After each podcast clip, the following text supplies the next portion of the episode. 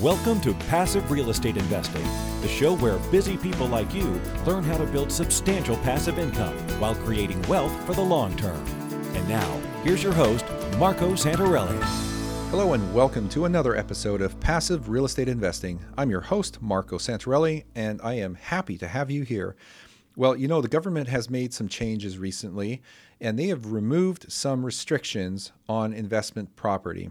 And I have a guest today who I've had on about a year ago, last December, Chaley Ridge, and she's going to talk about what this is and what it means to us as real estate investors. It is a positive move forward, and it is an attempt to address the housing supply shortage that we have in our country right now.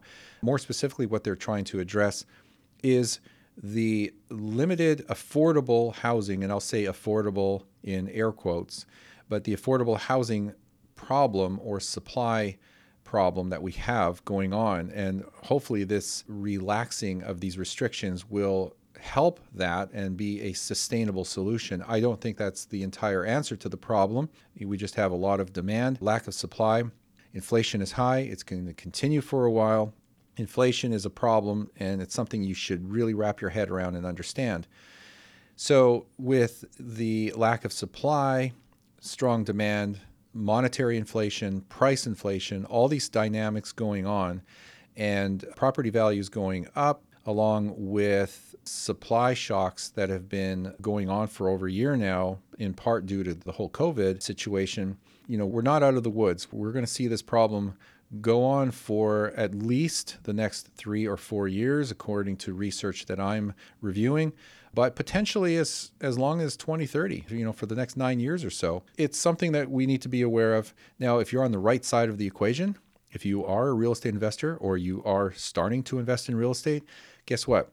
You have uh, tailwind. You don't have headwind. You've got the cards stacked in your favor. And this is a great place to be. So think about that. You know in real estate investing and real estate investments specifically residential are arguably the best investment class, the best asset class to be in. And so, with that in mind, let's kind of unpack this whole government removing the restrictions on investment property and what it means to you as a real estate investor and what it means to go forward over the next year or so. So, I'll ask Chaley various questions about what that means, trends that she sees going on, and various loan products that are on the horizon for us as real estate investors. So let's dive right in and get going. It's my pleasure to welcome Chaley Ridge back to the show. She is the president and CEO of Ridge Lending Group. She has been an established real estate investor for over 20 years now, and she has worked with tens of thousands of real estate investors all over the country, helping more people and more families realize their dreams as real estate investors than any other mortgage lender out there today. And with that, Chaley, welcome back to the show.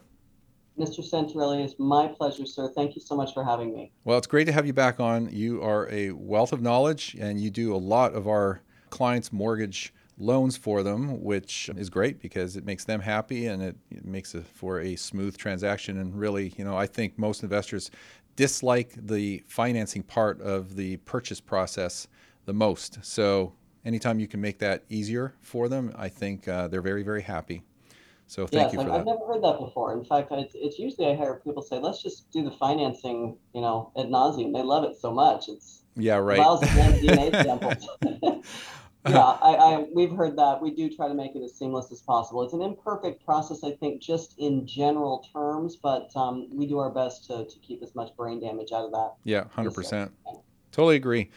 So, the big news today, and this is what you reached out to me on, is that the government, specifically the announcement came from the Treasury Department and the FHFA. And for those who are not familiar with it, it's the Federal Housing Finance Agency.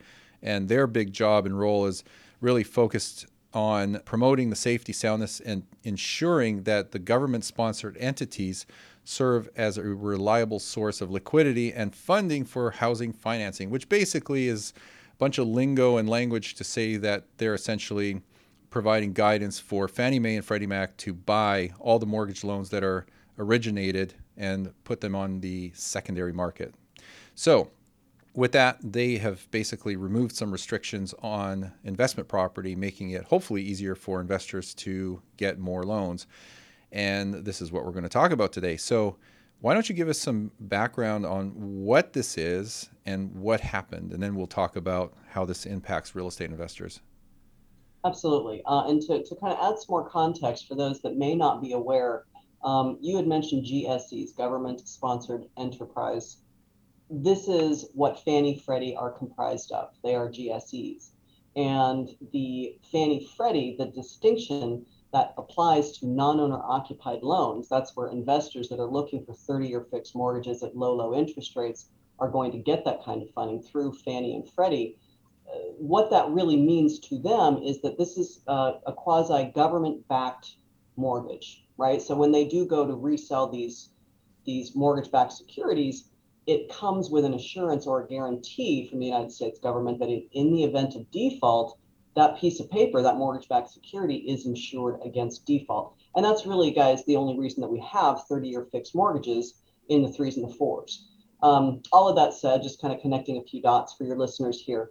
So for anybody that follows this stuff, uh, they probably remember that back in March of this year, there was an announcement, uh, unbeknownst to many, that came from the the uh, FHFA, the Fannie Freddie, and the Treasury, telling us that certain occupancies, specifically non-owner occupied, right, investment property loans and second homes were being added additional layers of risk because of the Treasury's preferred stock agreement with Fannie Freddie. The reason that the Treasury had a preferred stock agreement was because over the last 18 months, they have been purchasing mortgage backed securities to the tune of 40 billion, that's with a B, dollars a week. So the Treasury had some weight to throw around, and as a result, these extra risk layers for those two occupancies, again, non-owner occupied the second home, they imposed a 7% cap, purchase cap per aggregator. Let me define what that means. So as a direct lender, right, we fund all of our own loans on our warehouse lines, but we don't service these loans. We will bundle them in packages and resell them on the secondary market to what are called aggregators. So, for example, if I had $10 million worth of loans that I'm going to resell, and I'm going to resell it to this one aggregator, not more than 7% of that 10 million could be for non-owner occupied and second home. Now we have dozens of aggregators, so that piece of the announcement didn't adversely affect our ability to fund loans.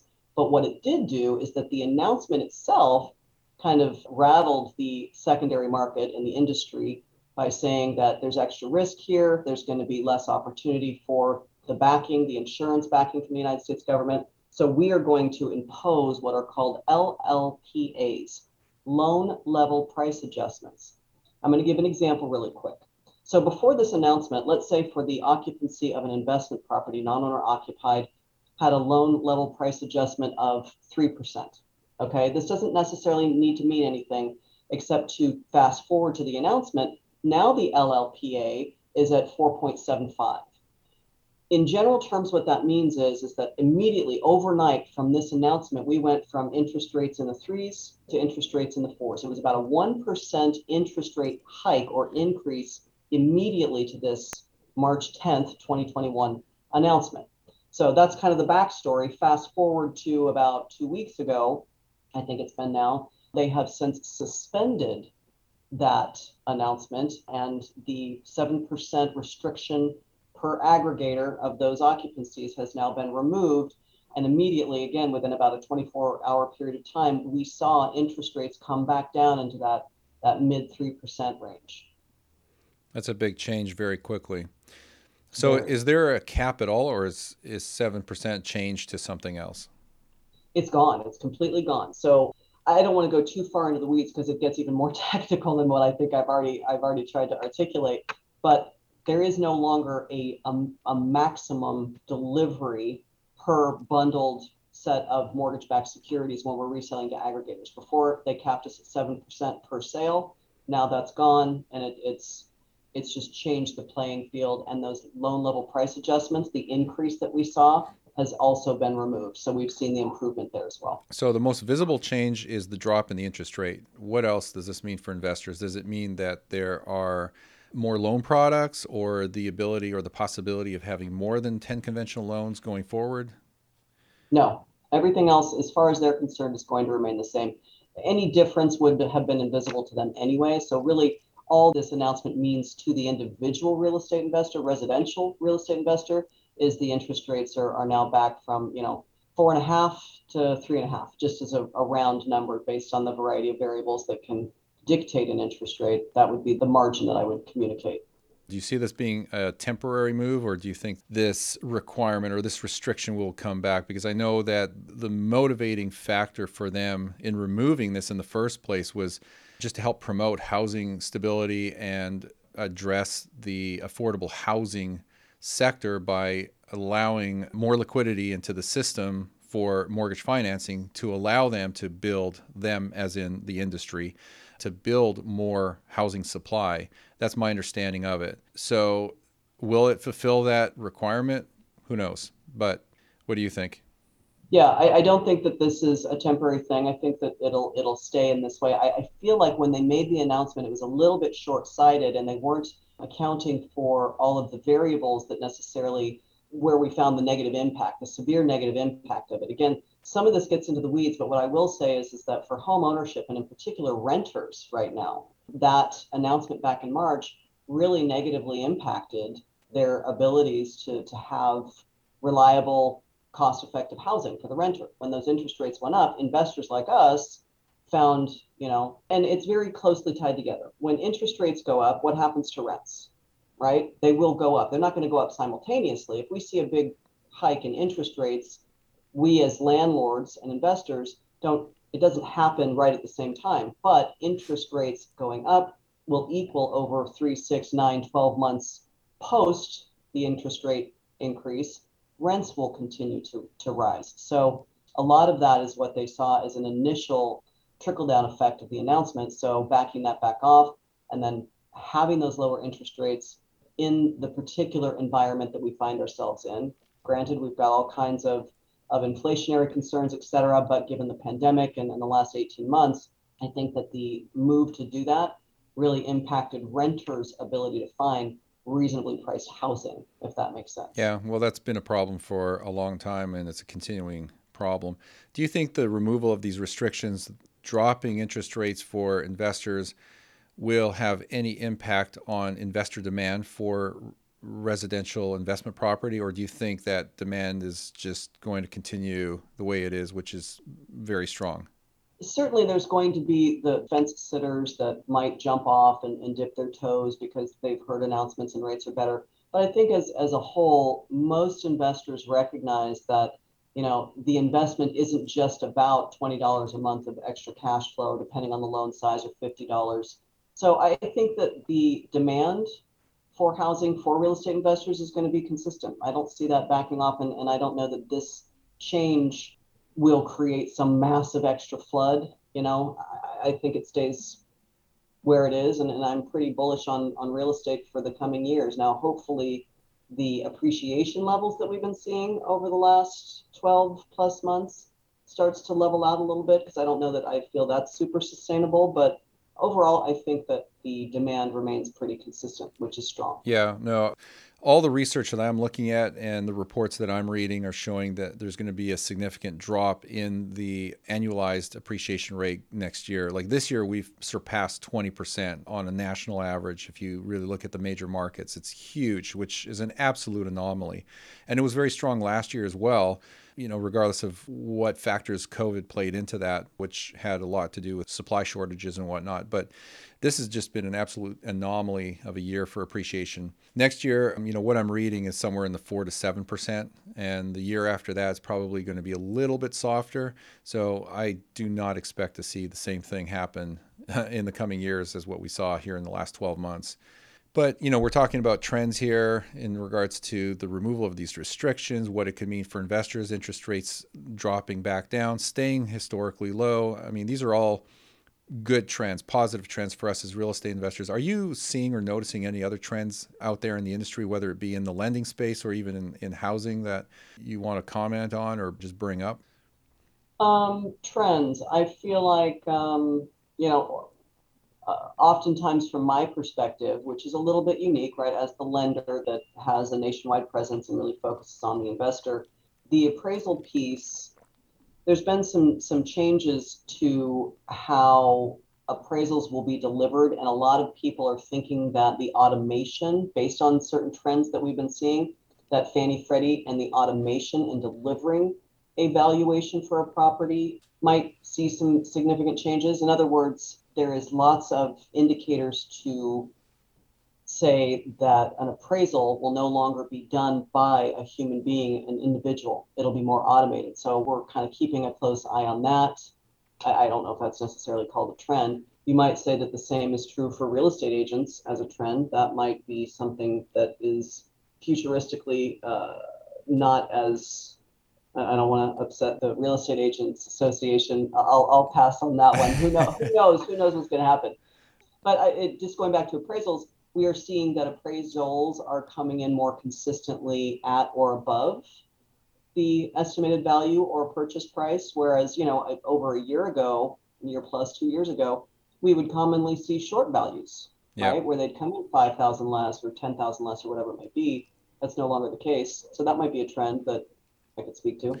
Well, you know, the whole mod, the AVM model, automated valuation model, has been around for over a decade. I mean, there have been attempts by many companies over many years trying to automate the valuation of property. And there's been a lot of progress made, but it's still not a very tight, accurate model that works well. But the other thing that, you know, to your point, is the whole thing with AI, you know, artificial intelligence. It's replacing and will continue to replace a lot of jobs in many different sectors and industries. And who knows? It could be that appraisers are going to be uh, squeezed out and there'll be uh, less of a need for residential real estate appraisers. It'll just one they be automated. It'll be all on the blockchain. Everything will be, you know, completely in a public ledger and it'll be just automated in a way that artificial intelligence can determine the market value of a property given a few variables plugged in like the condition of a property we'll see i mean who knows yeah but yeah. there's there's always going to be trends especially in this industry so anyway we're approaching october very quickly here there's only a couple months left in the year another quarter you know what should real estate investors be aware of going into 2022 do you expect any kind of big changes any uh, stock market crash, shock of any kind, uh, black swan event? I, you know, I don't. I, I, think that we're kind of par for, for the course with regard to lending anyway, yep. um, and real estate investing. I don't see any huge changes to what we can and can't do. If anything, I, I see maybe some additional access to credit guideline. I don't think it's going to go backwards. I think that if anything, it'll probably stay consistent maybe we get a little more flexibility in X, Y, or Z. But as far as underwriting guidelines go, as investors, we are the the most scrutinized, right? We, you know, I've said this, and maybe I said at the beginning of our talk, vials of blood and DNA samples is what we've been come to expect of our of ourselves to qualify for a conventional loan. Mm-hmm. Um, and that's been going on for over 10 years. So we're pretty accustomed to that. Any little bit of reprieve that we might get is going to be welcome. And everybody always asks, when are we going to get more than 10 conventional loans? I don't know. Between now and, and our death, maybe, is, is the answer that I usually give. There has been talk over the years that Fannie Freddie may open up from, you know, 10 to 12, 10 to 15. But I might just comment that beyond the 10, there's there's all sorts of, of loan products available for investors that have maxed out their 10 that we can we can get them into with a very conservative and, and competitive pricing terms and pricing. Yeah, I think that's a good point. It's important for people listening to this to understand that you're not capped at 10 conventional loans. There are loan products that go far beyond that, theoretically, an unlimited number of loan products. So if you have questions about that, you know, certainly talk to either my team or or Chaley or whoever it may be. But that's kind of a good way to kind of bring this to a close is talking about loan products have there been any changes in the loan products? Have things gone away? Are new loan products coming out? Or what do you see on the horizon? I know back in 2006, you know, in that period of time, there were all kinds of interesting loans that came out when we had lots of credit and liquidity, like we do right now. There were stated income loans, no income, no asset loans, the ninja loans, you know, like there were all kinds of products. And interestingly enough, I haven't seen a lot of that today, like you know this year, last year. I mean, there are some stated products that I've seen advertising for, but very, very little. Yeah, we, we have a, a very diverse product line of, of loans, many of which are specifically geared to the investor. We do have a debt service ratio product. Um, we're just going to take the gross rents and divide it by the proposed PITI, principal, interest, tax, and insurance, for those that aren't familiar with that, that acronym. And if you get a 1.1 or greater, you can get a 30 year fixed mortgage. The rates will be higher, obviously. You're not submitting the rent or the, the income documents and, and things of that nature. You've got asset products where we're looking at you know, self directed IRA.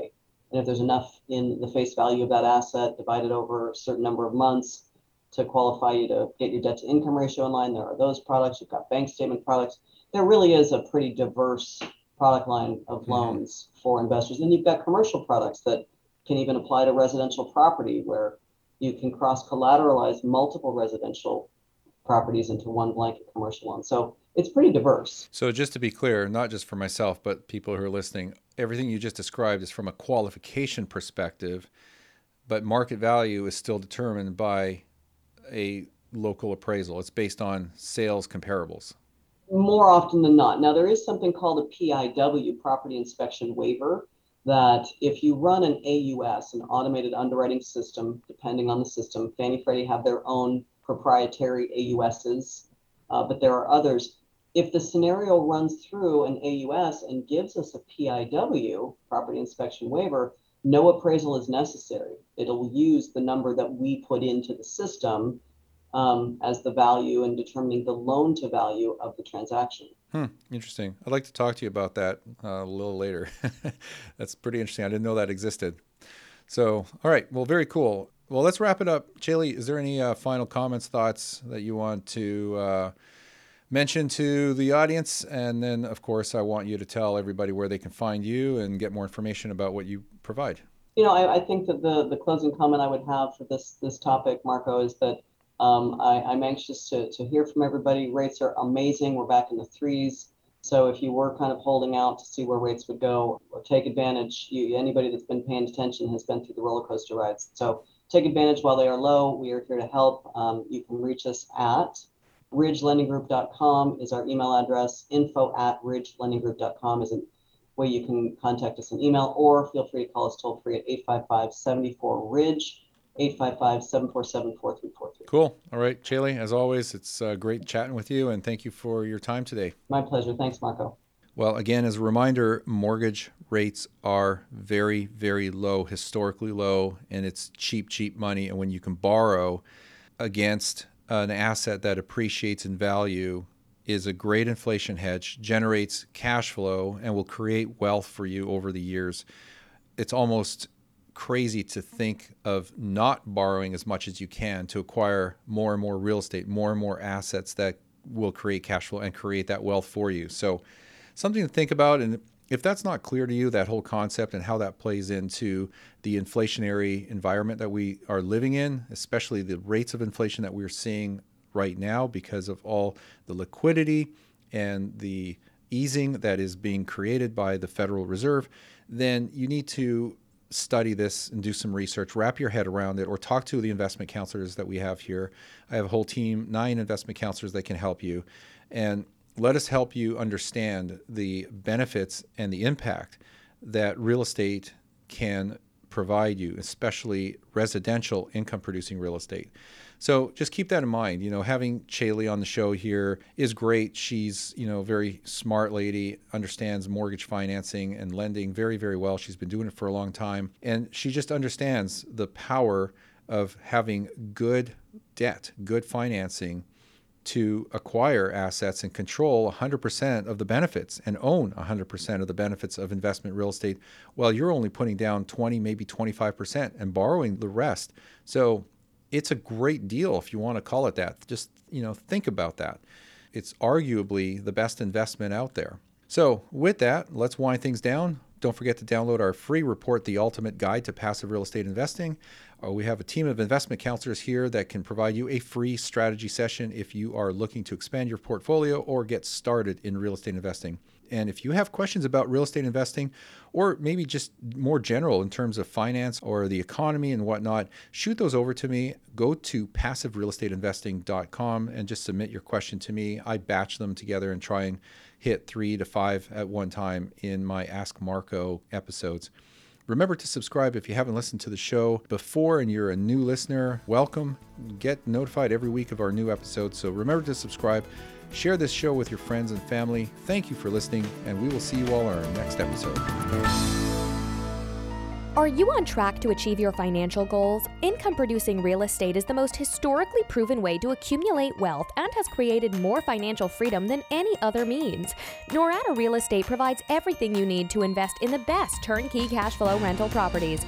Our simple proven system will help you create real wealth and passive monthly income. Get your free strategy session with our knowledgeable investment counselors at noradarealestate.com.